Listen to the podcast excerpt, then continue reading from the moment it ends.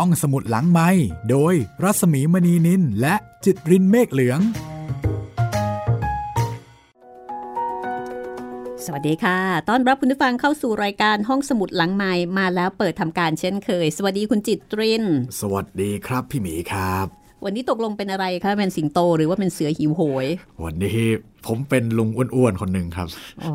น่ารักน่าเอ็นดูนะคะ แต่ว่าในความเป็นจริงน่ากลัวด้วย ใช่ครับ เจ้าเลสแสนกลเหลือเกิน แล้วก็มีความเลือดเย็น ใช่ นั่งดูคนกลายเป็นกลายเป็นสิ่งของ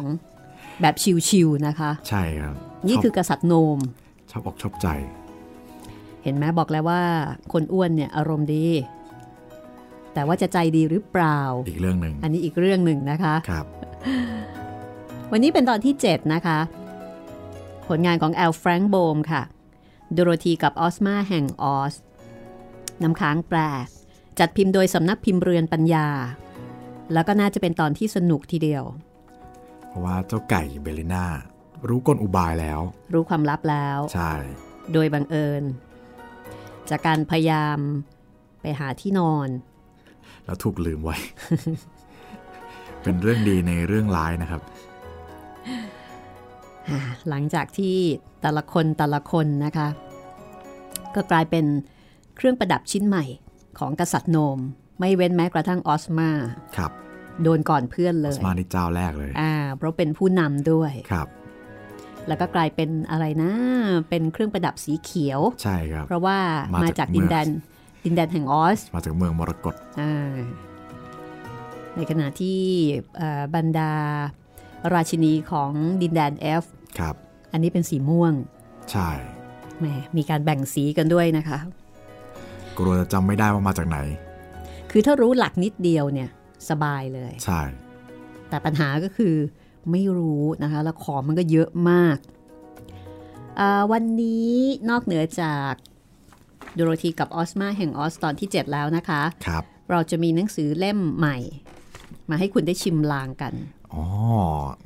จากกิจกรรมอันดีอันดังของเรา ใช่แล้วจากกิจกรรมที่เราให้คุณผู้ฟังเนี่ยมีส่วนร่วมนะคะ ครับ ในการร่วมจัดรายการกับเราเอ่อวันนี้ค่ะจะเป็นหนังสือในแนวใหม่ ที่เรายังไม่เคยอ่านมาก่อนเลยนะคะเป็จนริงๆจริงๆจะบอกไม่เคยอ่านมาก่อนก็ไม่ใช่นะเคยเอ่ออ่อ่านมา ใกล้เคียงกับอ่าฮะเอ่อโกสาปานหรือเปล่าเอ่ครับพี่อ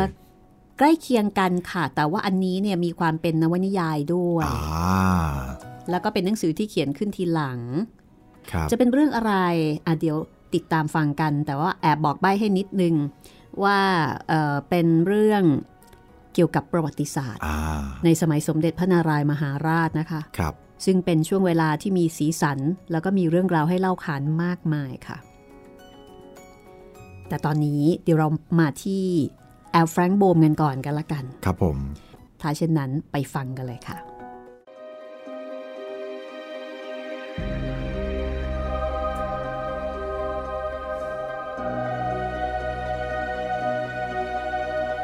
ในตอนเช้า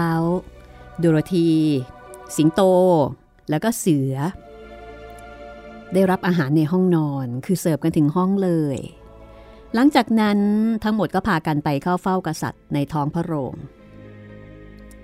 เสือหิวโหยบ่นอย่างขมขื่นบอกว่า โอ้ย หิวจะแย่อยู่แล้ว แล้วก็ขอเข้าไปในวัง เพื่อจะกลายเป็นของแต่งห้อง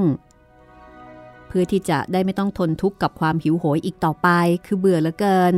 กับการเป็นเสือหิวโหยที่ต้องมีความทุกข์กับความหิวตลอดเวลา ไปเป็นของเลยดีกว่า พอเสือหิวโหยบ่นแบบนี้ กษัตริย์โนมก็เลยสงสัย เจ้าเนี่ยไม่ได้กินอาหารเช้าหรือไงฮะเอ้ข้าเนี่ยกินเข้าไปคำเดียวเท่านั้น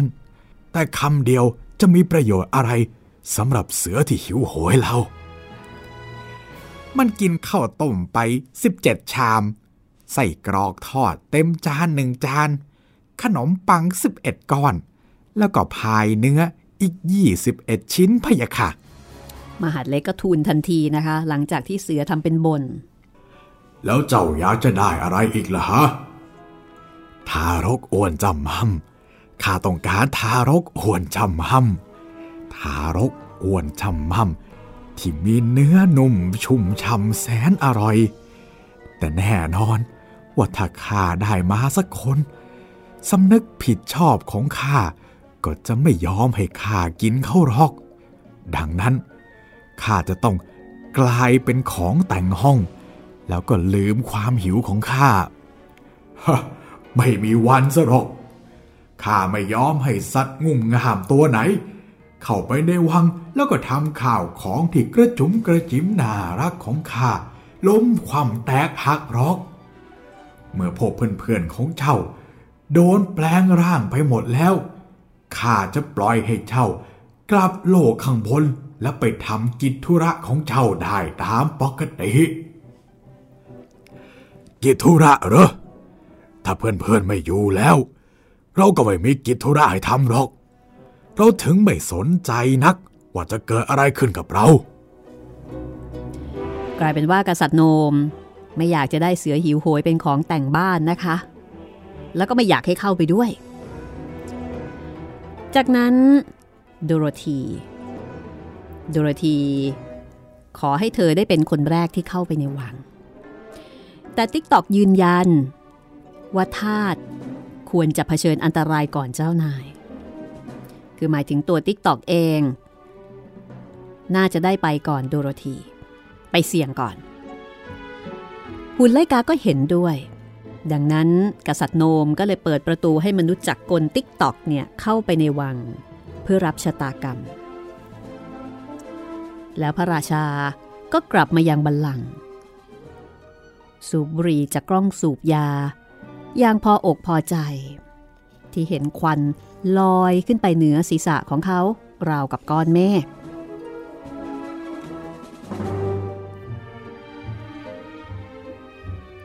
พอเวลาผ่านไปพักใหญ่ พระราชาก็ตรัสขึ้นว่าข้าเสียใจที่มีพวกเจ้าเหลือกันอยู่ไม่กี่คน อีกไม่ช้า ความสนุกสนานของข้าก็ยุติ แล้วข้า ก็จะไม่มีอะไรสนุกสนุกให้ทำอีก นอกจากชื่นชมของแต่งห้องชิ้นใหม่ ๆ ของข้าแต่ฉันว่า ดูเหมือนว่าท่านจะไม่ได้ซื่อตรง อย่างที่ท่านแซงทำเลยนะ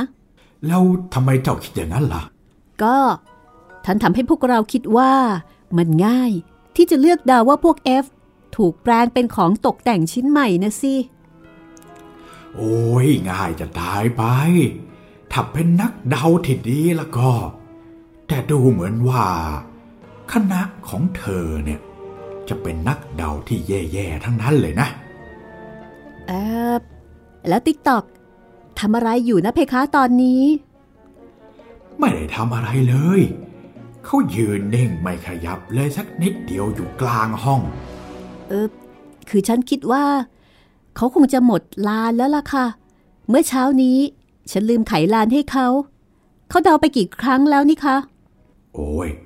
เขาเดาเกือบจะครบแล้ว เหลืออีกครั้งเดียวเท่านั้น ฉันว่าเธอเนี่ย เข้าไปไขลานให้เขา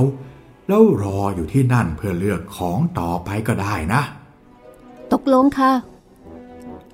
แต่ต่อไปเป็นตาของฉันนี่ เจ้าหุ่นไล่กาทวง เพราะว่าตกลงกันเอาไว้อย่างนั้น แต่เด็กหญิงบอกว่า อย่านะ เธอคงไม่อยากจากไป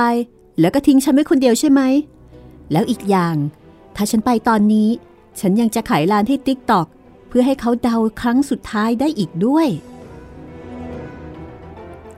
ก็ก็ดีเหมือนกัน ถ้าอย่างนั้นก็ไปเถอะโดโรธี แล้วก็ขอให้เธอโชคดีนะ ดังนั้นดูโรธีก็เลยพยายามทำเป็นกล้าหาญ ทั้งทั้งที่กลัวแสนกลัว เธอเข้าประตูไปสู่บรรดาห้องที่โออาหรูหราในวังนั้น ความวังเวงของวังทำให้รู้สึกหวาดกลัวในตอนแรก เด็กหญิงกลั้นหายใจเอามือกุมอกไว้ แล้วก็มองไปรอบๆ ด้วยสายตาพิศวง สถานที่แห่งนี้งดงาม แต่มีเวทมนต์สิงอยู่ในทุกซอกทุกมุม และดูโรธีก็ยังไม่คุ้นเคยกับเรื่องพ่อมดแม่มด ในดินแดนอัศจรรย์นี้สักเท่าไหร่ เพราะว่ามันแตกต่างโดยสิ้นเชิงกับสถานที่ธรรมดาธรรมดาที่เงียบสงบในประเทศของเธอ เธอเดินช้าๆ เข้าไปในห้องหับทั้งหลาย จนกระทั่ง เดินมาถึงที่ที่ติ๊กตอกยืนนิ่งอยู่ ดูราวกับว่า เธอได้มาเจอเพื่อนในวังที่ลึกลับ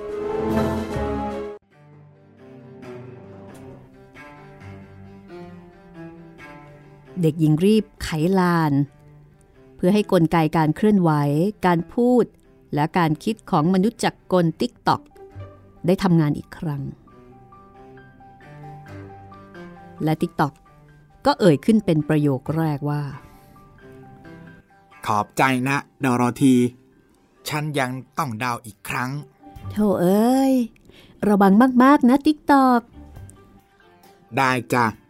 แต่กษัตริย์โนมมีอำนาจเหนือเรา และเขาวางกับดักไว้ ฉันกลัวว่าพวกเราทุกคนจะพ่ายแพ้ ฉันก็กลัวเหมือนกัน ถ้าสมิธกับติงเกอร์ ติดตั้งระบบการเดามาให้ฉันด้วยแล้วก็ ฉันอาจจะเอาชนะกษัตริย์โนมได้ แต่ความคิดของฉัน มันเรียบง่ายและธรรมดาเกินไป เลยไม่ค่อยมีประโยชน์เท่าไหร่นัก ในกรณีนี้ทำให้ดีที่สุดก็แล้วกันนะจ๊ะติ๊กตอก และถ้าเกิดว่าเธอทำไม่สำเร็จ ฉันจะคอยดูว่าเธอน่ะจะเปลี่ยนไปเป็นอะไร โดรธีพูดให้กำลังใจติ๊กตอกดังนั้น ติ๊กตอกจึงแตะแจกันแก้วสีเหลืองที่ด้านหนึ่ง คือแจกันนี้เนี่ย มีการวาดรูปดอกเดซี่เอาไว้ด้วย ติ๊กตอก แตะของชิ้นนี้ แล้วก็พูดว่า เอฟ ในเวลาเดียวกัน ปรากฏว่าติ๊กตอกหายวับไปในทันใด แม้ว่าเด็กหญิงจะมองไปในทุกแห่งทุกหนอย่างรวดเร็ว แต่เธอก็ไม่อาจจะบอกได้ว่า ของตกแต่งมากมายที่มีอยู่ในห้องนั้น ชิ้นใดที่เคยเป็นเพื่อน และคนรับใช้ที่ซื่อสัตย์ของเธอมาก่อน สิ่งที่เธอทำได้ตอนนี้ มีแค่เพียงยอมรับในภารกิจที่สิ้นหวังนั้น เลือกเดาแล้วก็รอผลการเดาไม่มีอะไรให้เลือกมากไปกว่านี้อีก ก็นับว่าเป็นสถานการณ์ที่กดดันพอดูทีเดียวสำหรับเด็กหญิงน้อย โดโรธีซึ่งตอนนี้เธอก็สูญเสียเพื่อนไปแล้วหลายคนหลายตัว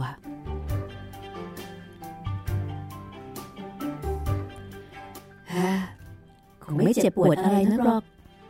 เพราะไม่เห็นได้ยินเสียงพวกเขาหวีดร้อง หรือว่าตะโกนอะไรกันเลย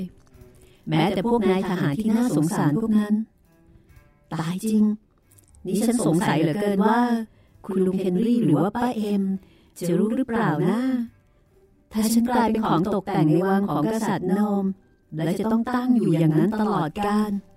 อยู่ที่เดิมไปตลอด แล้วก็ดูสวยงาม เว้นเสียแต่ว่า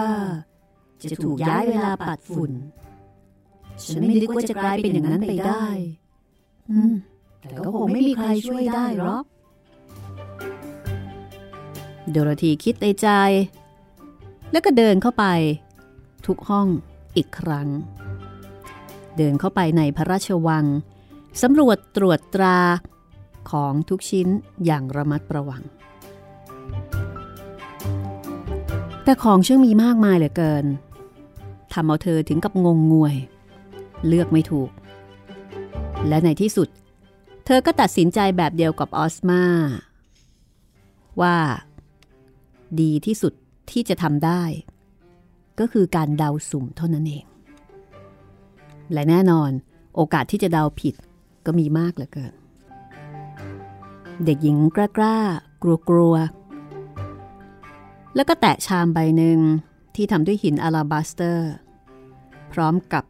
กล่าวคำว่า F ยังไงก็พลาดไปแล้วหนึ่ง แต่ว่าฉันจะรู้ได้อย่างไรกัน ว่าชิ้นไหนเกิดจากเวทมนต์ แล้วก็ชิ้นไหนที่ไม่ใช่ ชิ้นต่อไป เธอแตะตุ๊กตารูปแมวตัวเล็ก ๆ สีม่วง ที่ตั้งอยู่ที่มุมหิ้งเหนือเตาผิง และเมื่อเธอกล่าวคำว่า F ตุ๊กตาแมวตัวนั้นก็หายไป แต่ปรากฏร่างของเด็กชายเล็กๆ ที่มีผมสลวย หน้าตาน่ารักมายืนข้างๆ ในขณะเดียวกันนั้น ก็มีเสียงระฆังดังมาจากที่ไหนสักแห่ง โดโรธีพังงะไปข้างหลัง ด้วยความตกใจ เระคนยินดี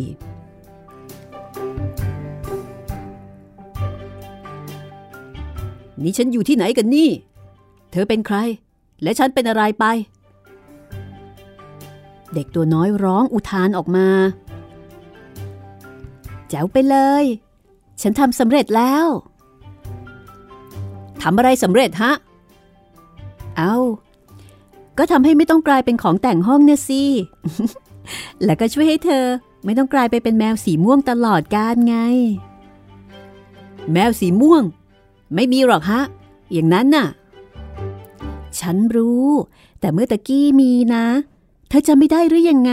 ว่าเธอยืนอยู่ตรงนี้ อยู่ตรงมุมหิ้งเหนือเตาผิงนี่ ไม่จริงหรอก ฉันคือเจ้าชายแห่งเอฟ ฉันชื่อเอฟริงแต่พ่อของฉันที่เป็นกษัตริย์ ได้ขายแม่แล้วก็ลูกๆทุกคน ให้กษัตริย์โน้มใจร้าย แล้วฉันก็จำอะไรไม่ได้เลย จริงๆแล้วมันก็ไม่น่าจำนะกรอกนะ แมวสีม่วงน่ะเอฟริงแต่ตอนนี้เธอกลับมาเป็นตัวของตัวเองแล้ว ฉันจะพยายามช่วยพี่น้องของเธอ และบางทีอาจจะช่วยแม่ของเธอได้ด้วยนะ นี่มากับฉันเถอะเธอคว้ามือเด็กชายไว้ แล้วก็รีบวิ่งไปตรงนั้นตรงนี้อย่างกระตือรือร้น พยายามตัดสินใจว่าจะเลือกอะไรต่อไปดี การเดาครั้งที่สามล้มเหลวอีกครั้ง ครั้งที่สี่กับที่ห้าก็เช่นกัน เอฟริงองน้อยก็ไม่รู้ว่าโดโรธีกำลังทำอะไรอยู่ แต่เขาก็เต็มใจที่จะเดินต้วมเตี้ยมตามเธอไป เพราะว่าเขาก็ชักจะชอบเพื่อนใหม่ขึ้นมาแล้ว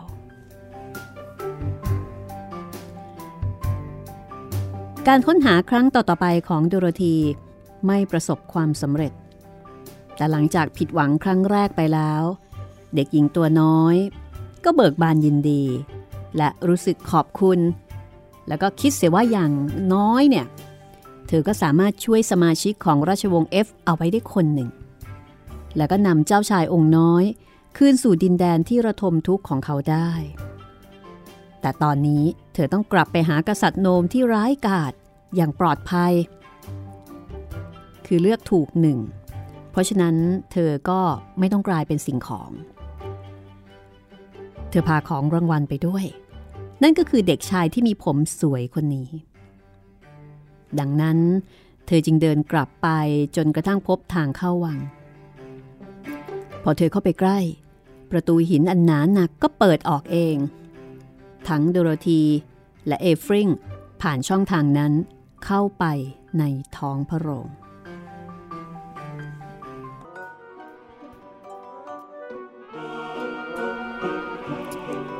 ตอนที่โดโรธีได้เข้าไปในวังเพื่อเดานั้น หุ่นไล่กาถูกทิ้งเอาไว้กับกษัตริย์โนม ทั้งสองอารมณ์ไม่ค่อยดี นางนาบูดไม่พูดไม่จากัน จนพระราชาอุทานออกมาว่า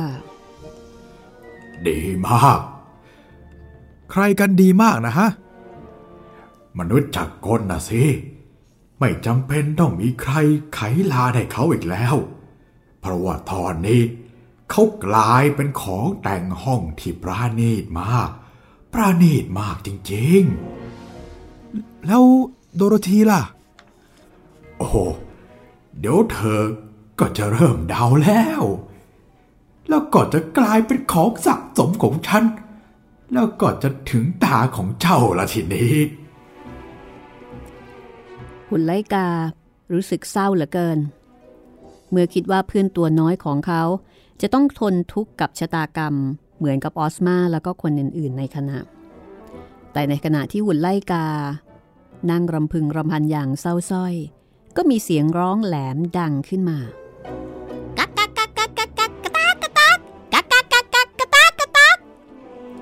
กษัตริย์โนมแทบจะกระโดดลงจากบัลลังก์พระองค์ตกใจเป็นอย่างยิ่ง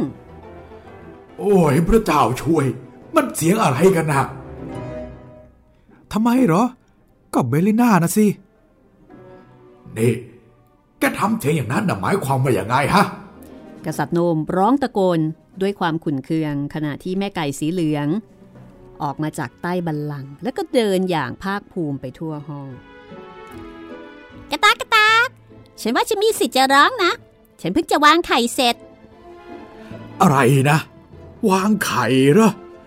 ในท้องพระโรงของฉันเนี่ยนะ แกกล้าดียังไงเนี่ยกะตากกะตาก ฉันวางไข่ได้ทุกแห่งเมื่อถึงเวลา แม่ไก่ตอบอย่างไม่สนใจ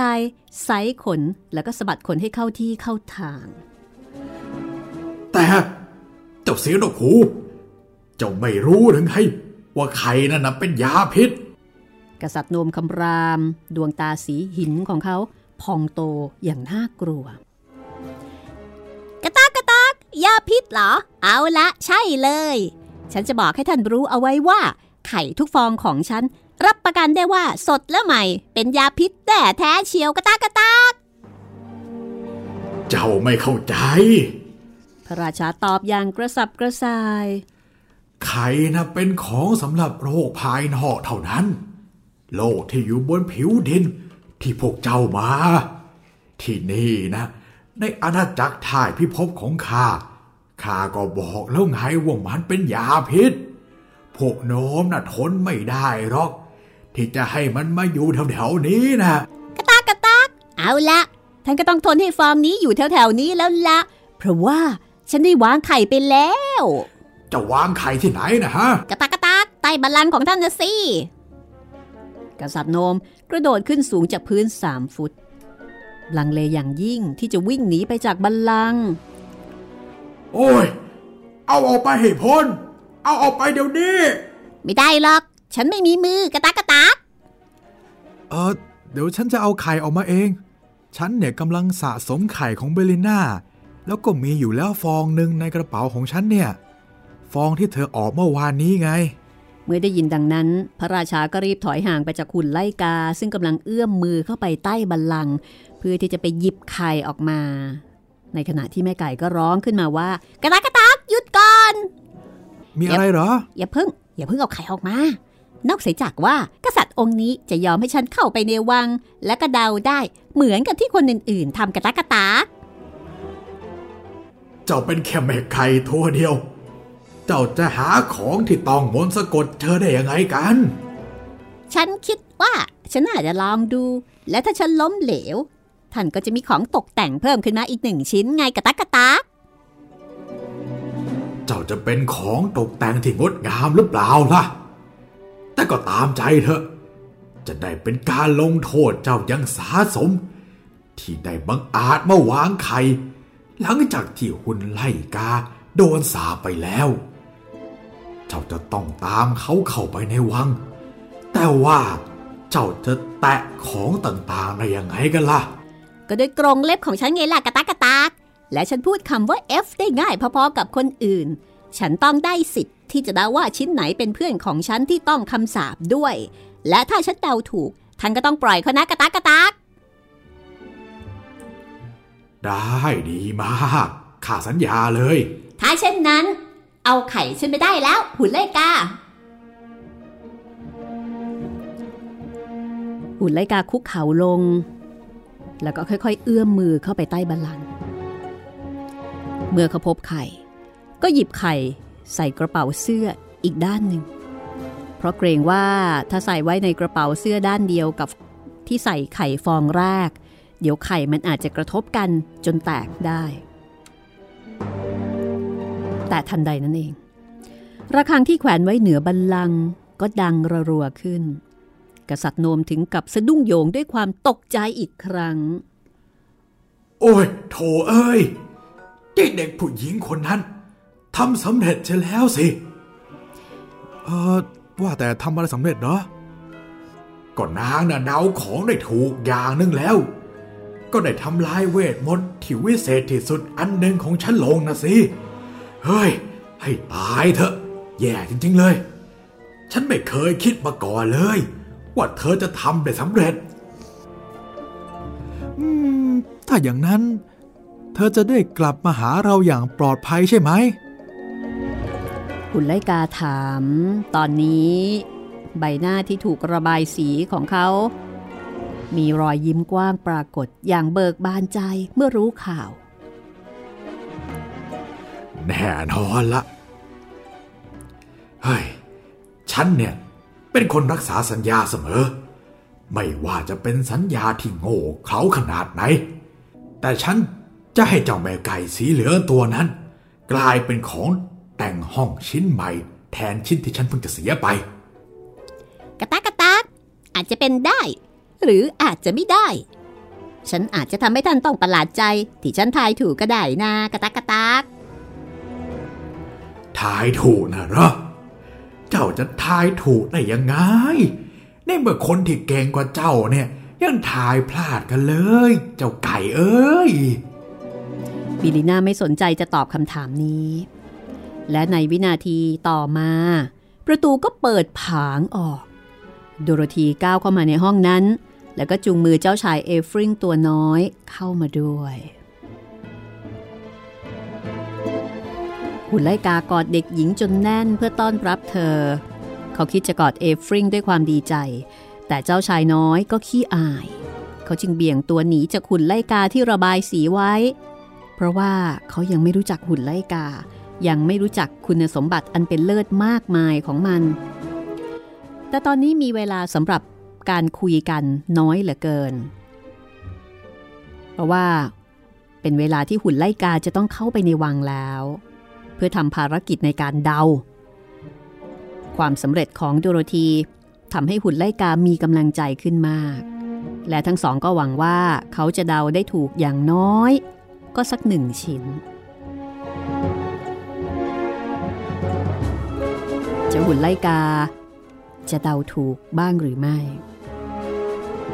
ติดตามได้ช่วงหน้า แล้วก็ ยังมีบิลิน่าอีกด้วย บิลิน่าที่รู้ความลับแล้ว พักสักครู่ค่ะ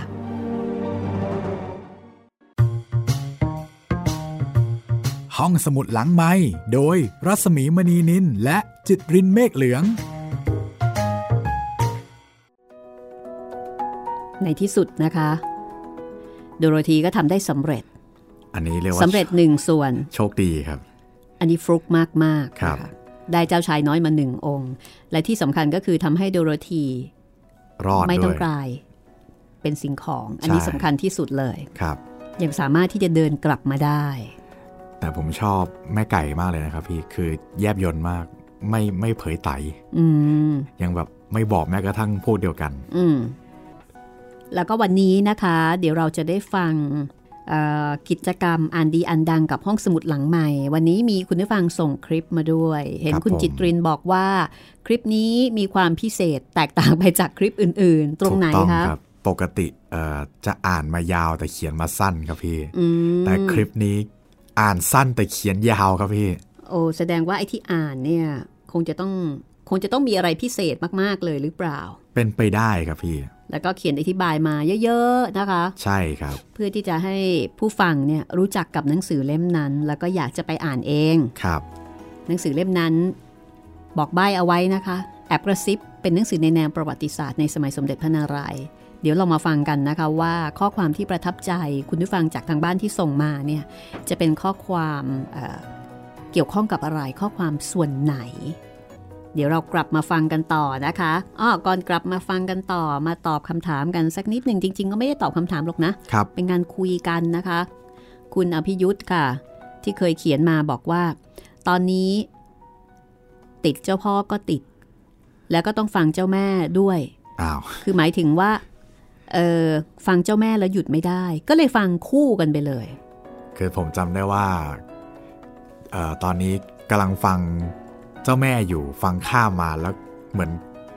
ฟังกลับไปฟังเจ้าพ่อหรือไงครับพี่ ใช่ค่ะตอนแรกเนี่ย คุณอภิยุทธ์บอกว่า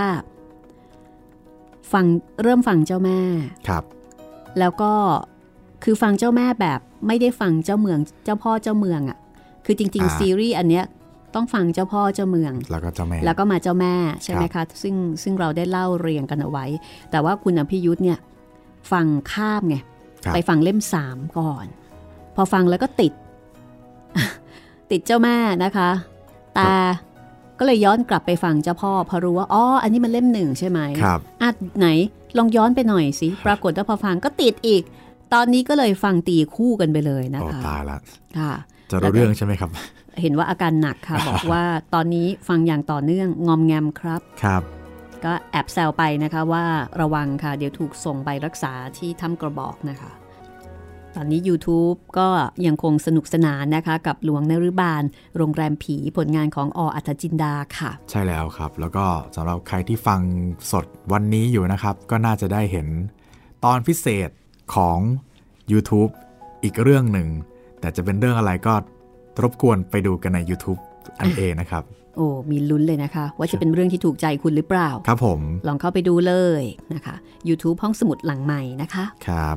เอาละค่ะ ถ้างั้นเดี๋ยวเราไปฟังกันต่อเลยโดโรธีกับออสมาแห่งออส ผลงานของแอลฟรังโบมนะคะ แปลโดยน้ำค้างเทพนิยายอเมริกันยุคใหม่ค่ะ เจ้าหุ่นไลกา เดินเข้าไปในพระราชวัง เพื่อทำภารกิจที่สำคัญ คือการเลือก แต่อย่างไรก็ตาม เจ้าหุ่นไลกา โชคไม่ดี โชคไม่ดีเหมือนกับคนอื่นๆ ยกเว้นโดโรธี แม้ว่ามันพยายามเลือกอยู่ตั้งนานสองนาน แต่มันก็ทายไม่ถูกเลยสักครั้งเดียว ดังนั้นเจหุ่นไลกาจึงกลายเป็นสิ่งของ และมันกลายเป็นตลับไพ่ทองคำพระราชวังที่งดงาม แต่ทว่าร้ายกาจก็รอคอยแขกคนต่อไป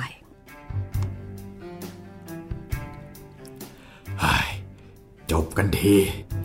กษัตริย์ทรงตั้งข้อสังเกต แล้วก็ถอนใจด้วยความพออกพอใจ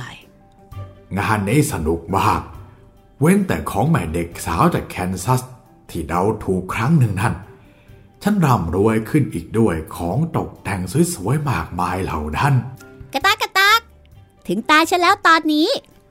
เออใช่ ฉันลืมเช่าไปเสียแล้ว แต่เจ้าไม่ต้องเข้าไปหรอก ถ้าไม่อยากเข้านะ ฉันใจกว้างพอ แล้วก็จะปล่อยเจ้าไป กระตากกระตากไม่ได้ ฉันยืนยันที่จะลองทายดูอย่างที่ท่านได้สัญญาไว้ เอาละเอาละถ้างั้นก็เข้าไปสิ เจ้างั่งมีขนจอมเหลวไหล พระราชาบ่นยังไม่พอพระทัยแหมอุตส่าห์ใจดี แต่ปรากฏว่าเจ้าไก่นี่ก็ดื้อเหลือเกิน พระราชาก็เปิดทางเข้าวัง ให้อีกครั้งหนึ่ง ให้เจ้าไก่ได้เข้าไป นี่ปิลิน่าอย่าไปเลยนะ มันไม่ง่ายเลยนะ ที่จะเลือกทายของแต่งห้องพวกนั้นน่ะ โชคเท่านั้นที่ช่วยไม่ให้ฉันต้องกลายเป็นของแต่งห้อง เธออยู่ตรงนี้เธอ เราจะได้กลับไปดินแดนเอฟด้วยกัน ฉันแน่ใจว่า เจ้าชายตัวน้อยคงจะให้บ้านเราอยู่สักหลังหนึ่ง แน่นอน เจ้าชายเอฟริงเอ่ยขึ้นอย่างภาคภูมิ กระตากกระตากอย่าห่วงไปเลยหนูจ๋า ฉันอาจจะไม่ได้เป็นมนุษย์ แต่ฉันก็ไม่ได้โง่หรอกนะ ถึงจะเป็นไก่กระตากกระตากค่ะ อืม บิลิน่า เธอไม่ได้เป็นไก่มานานแล้วนะ ตั้งแต่เธอ เธอ เออเธอโตขึ้นมานี่ กระตากกระตากก็อาจจะจริง แต่ถ้าชาวนาชาวแคนซัส ขายฉันให้ใครไปแล้วก็ เขาจะเรียกฉันว่าอย่างไรล่ะ แม่ไก่ หรือว่าไก่กระต๊ากกระต๊ากเธอไม่ใช่ชาวนาชาวแคนซัสนะบิลิน่าแล้วก็เธอก็บอกว่า เออกระต๊ากกระต๊ากช่างมันเถอะโดโรธี ฉันจะไปแล้ว ไม่ลาหรอกนะ เพราะว่ายังไงยังไง ฉันก็จะต้องกลับมากล้าหาญเข้าไว้ เพราะว่าเดี๋ยวเดียว ฉันก็จะกลับมาหาเธอโดโรธีกระต๊ากกระต๊าก จากนั้นบิลิน่าก็ส่งเสียงร้องกักกักกักกักกักกักเสียงนั้นดูเหมือนจะทำให้พระราชาผู้อ้วนเตี้ยเครียดหนักกว่าเดิม แล้วเธอก็เดินไปตามทางเข้าวังที่เต็มไปด้วยเวทมนต์นั้นฮะฉันหวังว่าจะได้เห็นเจ้านกนั่นเป็นครั้งสุดท้ายนะ พระราชา กลับขึ้นไปประทับบนบัลลังก์แล้วก็เอาผ้าเช็ดหน้าสีเดียวกับก้อนหิน มาเช็ดพระเสโท ที่พระนราชก็คือเหงื่อออกตามหน้าผากเลยเฮ้ยพวกแม่ไก่นี่ ทุกตัวหน้าเบื่อหน้ารำคาญเหลือเกิน ยิ่งพูดได้ ยิ่งน่ากลัวเหลือร้ายทีเดียว แต่บิลิน่าเป็นเพื่อนของฉันนะเพคะ บางทีอาจจะไม่สุภาพนัก แต่ฉันก็มั่นใจว่า เธอตั้งใจดีจริง ๆ ค่ะ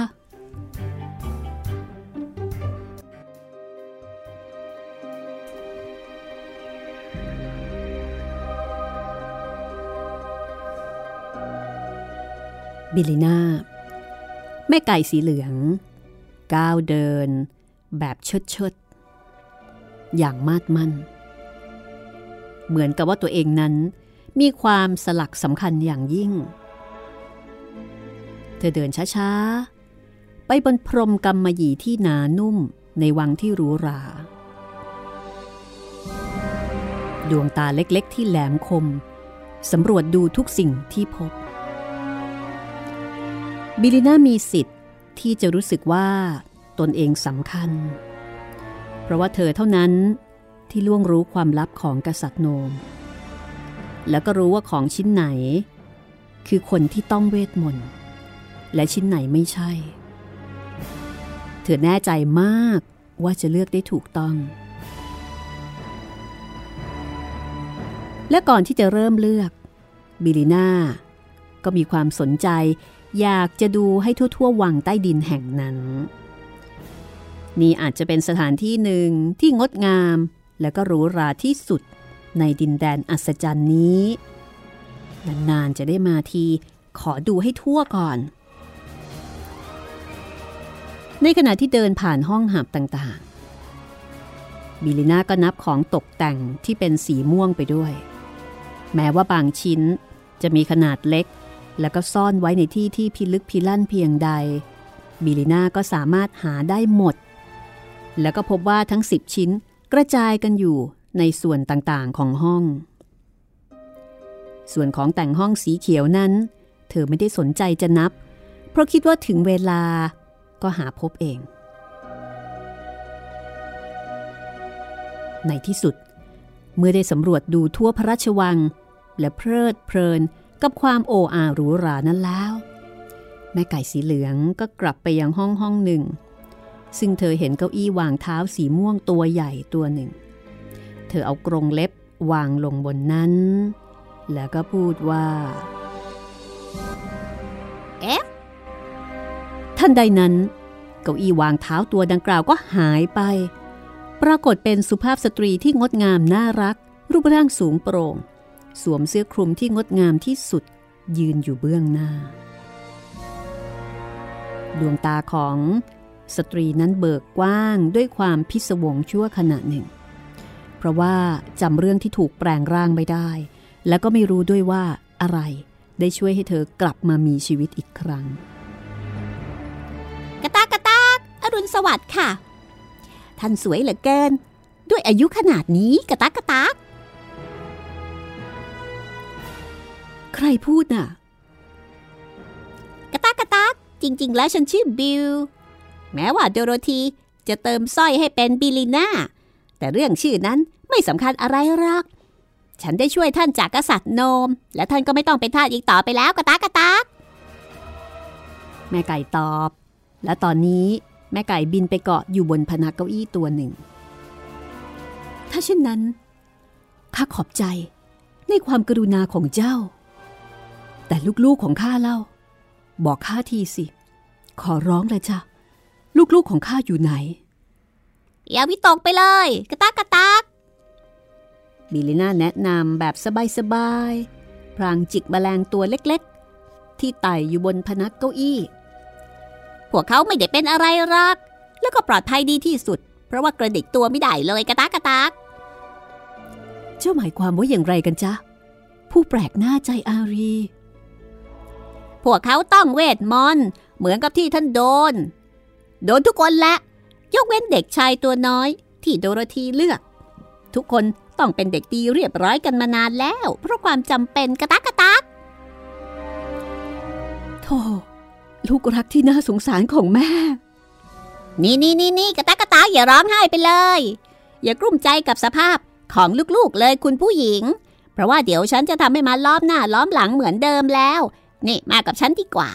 จะให้ดูว่าลูกๆ งดงามน่ารักแค่ไหนกระตักกระตักบิลิน่าบินลงจากที่เกาะ แล้วก็เดินเข้าไปในห้องถัดไป ราชินีก็ตามไปด้วย และขณะที่บิลิน่าเดินผ่านโต๊ะเตี้ยตัวหนึ่งไป มันก็มองเห็นตั๊กแตนตำข้าวสีเขียวตัวเล็กๆ เธอใช้จะงอยปากที่แหลมคม จิกตั๊กแตนตัวนั้นทันที เพราะว่าปกติตั๊กแตนก็เป็นอาหารโปรดของแม่ไก่แล้วก็มักจะถูกจับเอาไว้ก่อนที่จะกระโดดหนีไป ถ้าหากว่าเป็นตั๊กแตนจริง ๆ แทนที่จะเป็นตั๊กแตนมรกตออสมาแห่งออสก็คงจะสิ้นชื่อไปง่าย ๆ แต่บิลิน่าพบว่าตั๊กแตนตัวนั้นมันแข็ง และไม่มีชีวิต ก็เลยคิดว่าไม่น่ากิน เธอก็เลยรีบคาย แทนที่จะกลืนเข้าไปในท้อง กระตักกระตัก ฉันน่าจะรู้ดีนะ ตรงไหนไม่มียากก็ย่อมไม่มีตั๊กแตนตามข้าวเป็นๆ นี่คงเป็นวังที่กษัตริย์แปลงร่างเอาไว้นั่นแหละ เกือบจะกินออสมาไปซะแล้ว วินาทีต่อมา เธอก็เข้าไปใกล้ของแต่งห้องสีม่วงชิ้นหนึ่ง และในขณะที่ราชินีเฝ้าดูอยู่อย่างใจจดใจจ่อ แม่ไก่ก็ทำลายเวทมนต์ของกษัตริย์โหนม และเด็กหญิงใบหน้าอ่อนหวานคนหนึ่ง ที่มีผมดกหนาสีทอง ยาวคลุมไหล ก็มายืนอยู่ข้างๆ เอฟเวนนาเอฟเวนนาลูกแม่ เธอคว้าตัวเด็กหญิงเข้ามากอดไว้กับอก แล้วก็ระดมจูบไปทั่วใบหน้ากระตากระตากกันถูกเพงเลย ฉันเดาเก่งไหมล่ะกษัตริย์โนมเอ๋เย้ ฉันเดาถูกฮ่าฮ่าฮ่าฮ่ากระต๊ากกระต๊ากบิลิน่าทำลายเวทมนต์ที่แปลงร่างเด็กหญิงอีกคนหนึ่ง ที่ราชินีเรียกว่าเอฟโรส นี่เป็นรายที่สอง เป็นรายที่สามสิ แล้วก็รายต่อไป คือเด็กชายคนหนึ่งชื่อเอฟวาโดที่อายุมากกว่าเอฟริงน้องชาย อันที่จริงแล้วแม่ไก่สีเหลืองทำให้ราชินีร้องอุทาน แล้วก็กอดลูกคนแล้วคนเล่าอยู่พักใหญ่ จนกระทั่ง ได้เจ้าหญิงห้าคน และเจ้าชายสี่คนที่มีหน้าตาเหมือนกันมาก ต่างกันก็แต่ขนาดตัวเท่านั้น ทั้งหมดยืนเป็นแถวอยู่ข้างๆแม่ ด้วยความสุข เจ้าหญิงมีชื่อว่าเอฟแวนนาเอฟโรส เอฟเวล่าเอฟวิลินเอฟเอตนาส่วนเจ้าชายชื่อเอฟฟรอฟเอฟฟิงตันเอฟฟาโดเอฟโรแรนเอฟฟาโดเป็นพี่คนโต แล้วก็จะต้องสืบทอดพระราชบัลลังก์จากพระบิดา จะต้องเป็นกษัตริย์แห่งเอฟเมื่อกลับไปยังดินแดนเอฟเขาเป็นชายหนุ่มที่เงียบขรึม เขาจะต้องปกครองบ้านเมืองได้อย่างชาญฉลาด และยุติธรรมอย่างไม่ต้องสงสัย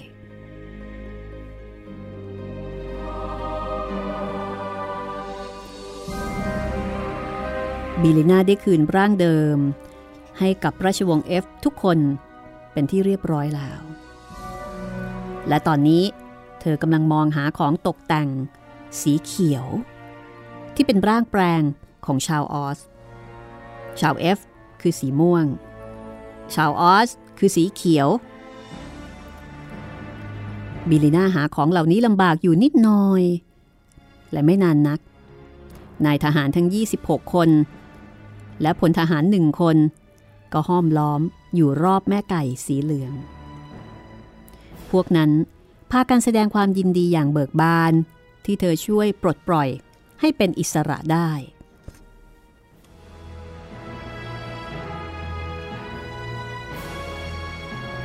ตอนนี้ทั้ง 37 คน มีชีวิตกลับขึ้นมาอีกครั้ง ทุกคนรู้ดีว่า พวกเขาเป็นหนี้ความฉลาดของแม่ไก่สีเหลือง และก็ขอบคุณอย่างจริงใจที่ได้ช่วยชีวิต เอาไว้จากเวทมนต์ของกษัตริย์โหนงกระตักกระตัก เอาละตอนนี้ ฉันจะต้องหาออสมา เธอจะต้องอยู่แถวนี้แน่แน่ๆตรงไหนสักแห่งหนึ่งกระตักกระตักแล้วก็จะต้องมีสีเขียวแน่แน่ๆเพราะว่ามาจากออส ดังนั้นพวกทหารงี่เง่าทั้งหลาย ช่วยกันมองไปรอบๆนะ แล้วก็ช่วยฉันหาด้วยกระตักกระตัก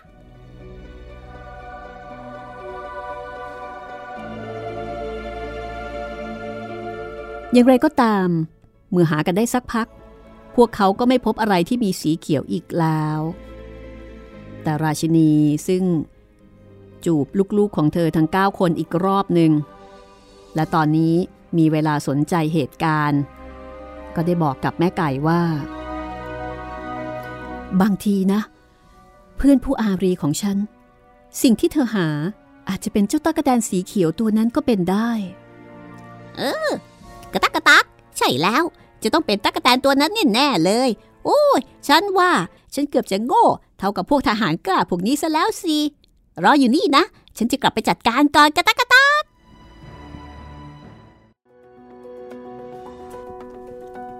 เอาละค่ะแหมแม่ไก่ทำคะแนนทำแบบผลงานได้ดีเหลือเกินนะคะ ตอนนี้เดี๋ยวให้เวลาแม่ไก่สักนิดหนึ่งก็แล้วกันครับ ติดตามผลงานของแม่ไก่ได้ในตอนต่อไปนะคะ วันนี้แม่ไก่โชว์ฟอร์ม โอ้โหท็อปฟอร์มมากเลยค่ะ ครับอะ ตอนนี้กลับมาที่ห้องสมุดหลังใหม่นะคะ เมื่อกี้นี้อยู่ในพระราชวังของกษัตริย์โนมกลับมากลับมาค่ะ แล้วเดี๋ยวมาฟังหนังสือเรื่องที่เป็นประวัติศาสตร์นะคะ ที่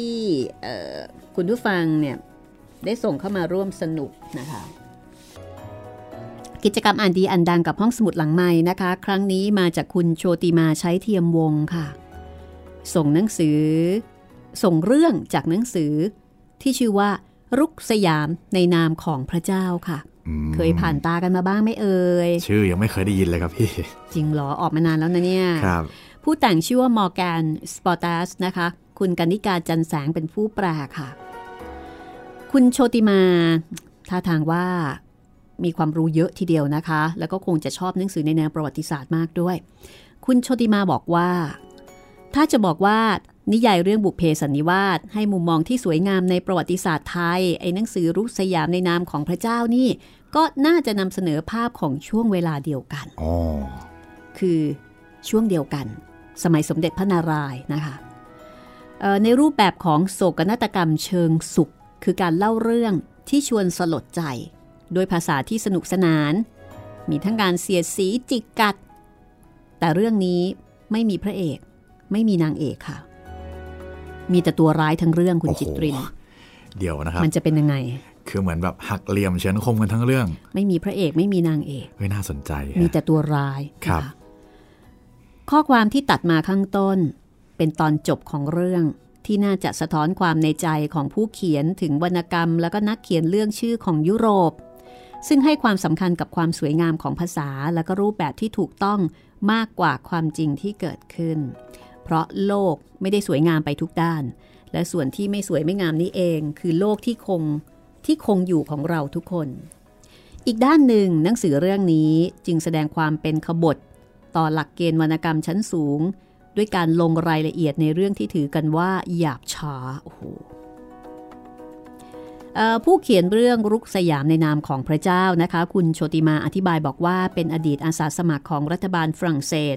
มาสอนที่มหาวิทยาลัยเชียงใหม่ ช่วงเดียวกับที่มีสงครามเวียดนามค่ะ หลังจากนั้นก็ไปเป็นนักหนังสือพิมพ์อยู่พักหนึ่งก่อนที่จะมาเป็นนักเขียนมอการมีความสนใจเป็นพิเศษเกี่ยวกับความสัมพันธ์ของไทยฝรั่งเศสในช่วงศตวรรษที่ 17 ก็เลยเดินทางมาศึกษาสถานที่จริง ก่อนจะลงมือเขียนหนังสือเล่มนี้ค่ะ เห็นมานานแล้วเหมือนกันนะคะ แต่ว่าไม่มีโอกาสได้อ่านครับ เอ่อเรื่องราวทั้งหมดเนี่ยเกิดจากการที่ฝรั่งเศสหมายถึงในยุคนั้นนะครับต้องการจะเข้ามาครอบงำสยามเพื่อผลประโยชน์ทางการเมือง เศรษฐกิจและก็ศาสนา คณะทูตที่เดินทางเข้ามาเนี่ยจึงมีทั้งทหารที่ต้องการสร้างอิทธิพล เหนือชาติตะวันตกอื่น ๆ ที่ได้เข้ามาก่อนหน้านี้ในแถบนี้ โดยเฉพาะโปรตุเกส มีบาทหลวงเยซูอิตที่มุ่งมั่นจะช่วยยกระดับจิตวิญญาณ แล้วก็มีคนอย่างเดลาลูแบร์นะคะที่ต้องการสร้างโปรไฟล์ของตัวเอง ในฐานะนักมนุษยวิทยาเพื่อที่จะได้รับการยอมรับในวงวิชาการชั้นสูงของฝรั่งเศส ลาลูแบร์เนี่ยเคยอ่านเอาไว้นะ อ๋อ จดหมายเหตุเหรอครับจดหมายเหตุลาลูแบร์ครับนะคะ คุณผู้ฟังเข้าเข้าไปฟังได้ แต่โชคร้าย ที่ทูตคณะนี้ไม่ค่อยจะลงรอยกันค่ะอ้าวมาด้วยกันเป็นพวกเดียวกัน แต่แอบขัดขากันเป็นระยะ อันนี้หมายถึงฝั่งฝรั่งเศส ใช่ครับทำให้ตกเป็นเครื่องมือของคอนสแตนตินฟอนคอน หรือว่าเจ้าพระยาวิเชยนครับ ซึ่งไม่ได้เป็นคนฝรั่งเศสนะคะครับเป็นชาวเอ่อกรีซเป็นชาวกรีกค่ะครัค่ะบเป็นนักผจญภัย เป็นนักแสวงโชค แล้วก็มาได้ดิบได้ดีที่นี่ ก่อนที่จะมาพลาดท่าเสียทีให้กับชาวสยามเจ้าเล่ห์ในที่สุด แต่สุดท้ายแล้วก็เสร็จชาวสยามหมดเลย ประเด็นหลักของเรื่องก็คือการเผชิญหน้ากันระหว่างโลกสองโลกที่ต่างกันอย่างสุดขั้วแล้วก็มีการปะทะกันทางวัฒนธรรม ความคิดมุมมองที่แตกต่าง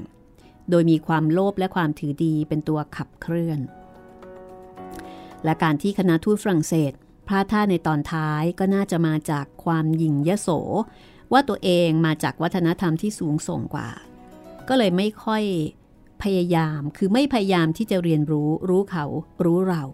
ไม่มีการปรับตัวตามสถานการณ์ แล้วก็ไม่เข้าใจสถานการณ์อย่างรอบด้าน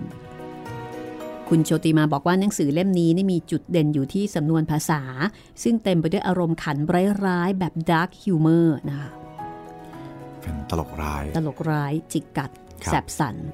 ทำให้การดำเนินเรื่องสนุกไม่น่าเบื่อ ถึงแม้จะมีรายละเอียดที่อัดแน่นมาก แล้วก็มีการเล่าเรื่องภูมิทัศน์ของสยามในสมัยสมเด็จพระนารายณ์นะคะ อาหาร การแต่งตัว แล้วก็ความทุลักทุเลต่างๆ ของชาวฝรั่งเศสที่ต้องมาใช้ชีวิตอยู่ในบ้านป่าเมืองเถื่อนสำหรับเขา ไปจนถึงกระบวนการเข้าเฝ้าที่อลังการซับซ้อน และผู้เขียนเนี่ยก็มีวิธีการเขียนที่สื่อทั้งภาพ อารมณ์เสียงแม้กระทั่งกลิ่นนะคะ เช่น ตอนที่พูดถึงการแต่งตัวของคนฝรั่งเศส ที่ยังคงแต่งแบบเต็มยศนะคะจัดเต็ม เหมือนอยู่ประเทศตัวเอง นึกภาพออกไหมคะนึกออกใส่ครับถุงพี่น่อง ใส่วิกผมหยิกๆอะนะคะครับทั้งๆทที่สยามหรือว่าบ้านเราเนี่ยมันร้อนร้อนอบอ้าว คือฝรั่งเศส เมืองหนาวเขาก็แต่งเต็มเต็มยศ แต่การที่เขาแต่งเต็มยศเนี่ยวัฒนธรรมหนึ่งของคนที่อยู่เมืองหนาวก็คือว่าไม่ค่อยจะอาบน้ำ นึกนึกอับภาพได้เลยนะว่ามันจะเป็นยังไง อับเชียมันก็จะเหม็นนะคะครับก็เลยทำให้เป็นโรคผิวหนังกันทั่วหน้าเลยค่ะ คืออันนี้ผู้เขียนก็บรรยายภาพชัดเจน จนคุณโชติมาบอกว่าแทบจะได้กลิ่นเหม็นเปรี้ยวลอยมาจากหนังสือจริงโอ้ๆโหแล้วก็เพราะอารมณ์ขันร้ายๆแบบนี้เนี่ยทำให้หลายครั้งผู้อ่านต้องตีความระหว่างบรรทัด เพราะว่าผู้เขียนจะไม่บอกออกมาตรงๆนะคะ ก็ต้องเข้าใจเอาเองว่าที่คนพูดมาทั้งหมดเนี่ยจริง ๆ แล้ว เขาหมายความตรงกันข้ามนะ คือเขาจิกกัดครับอ่าให้เครดิตอาจารย์กนิการจันแสงผู้แปลที่สามารถถอดภาษาออกมาได้อย่างสละสลวย แล้วก็สื่ออารมณ์ที่ใช่เลยเอ่อคุณโชติมาบอกว่า ใครที่อินกับบุเพสันนิวาสอาจจะมีอาการอกหักเล็กๆ กับบางเรื่อง เพราะว่าภาพของชาวสยามในหนังสือเล่มนี้อาจจะทำลายจินตนาการอันสวยงามนะคะ เช่น บรรยายภาพว่าชาวสยามมักจะมีผิวสีน้ำตาลปนแดง มีรอยปรุซึ่งเกิดจากแผลเป็นฝีดาษบนหน้าตาและตามตัว ส่วนฟอนคอนก็แย่พอกันค่ะ บรรยายบอกว่าเป็นคนจมูกค่อนข้างหนา ผิวสีคล้ำเหมือนลูกโอลีฟผมดำหยิกหยองตัดจนเกรียน แล้วก็มีรูปร่างเตี้ยล่ำโห หมดเลยนะคะ ฟอนคอน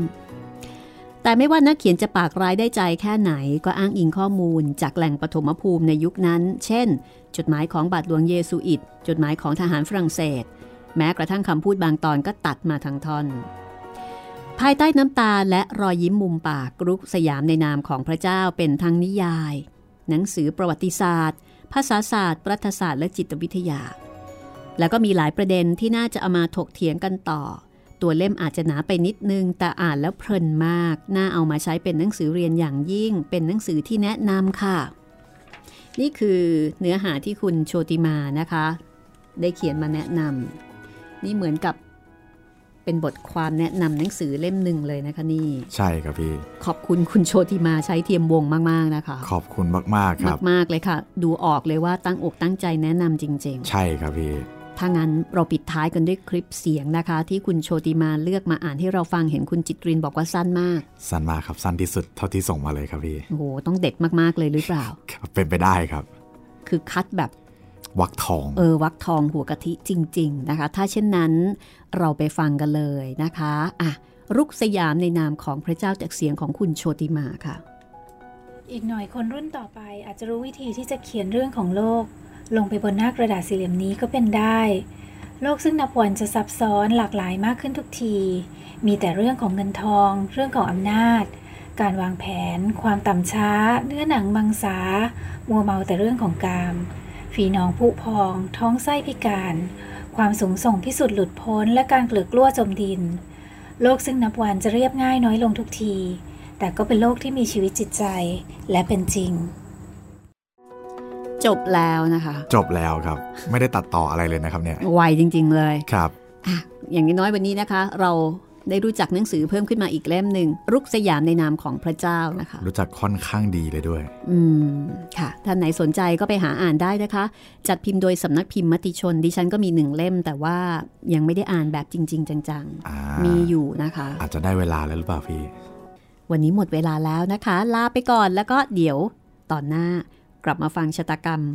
ของกษัตริย์โนมนะคะครับต้องใช้คำว่าชะตากรรมของกษัตริย์โนมละ สถานการณ์เริ่มพลิกกลับ วันนี้ลาไปก่อนนะคะ สวัสดีครับสวัสดีค่ะ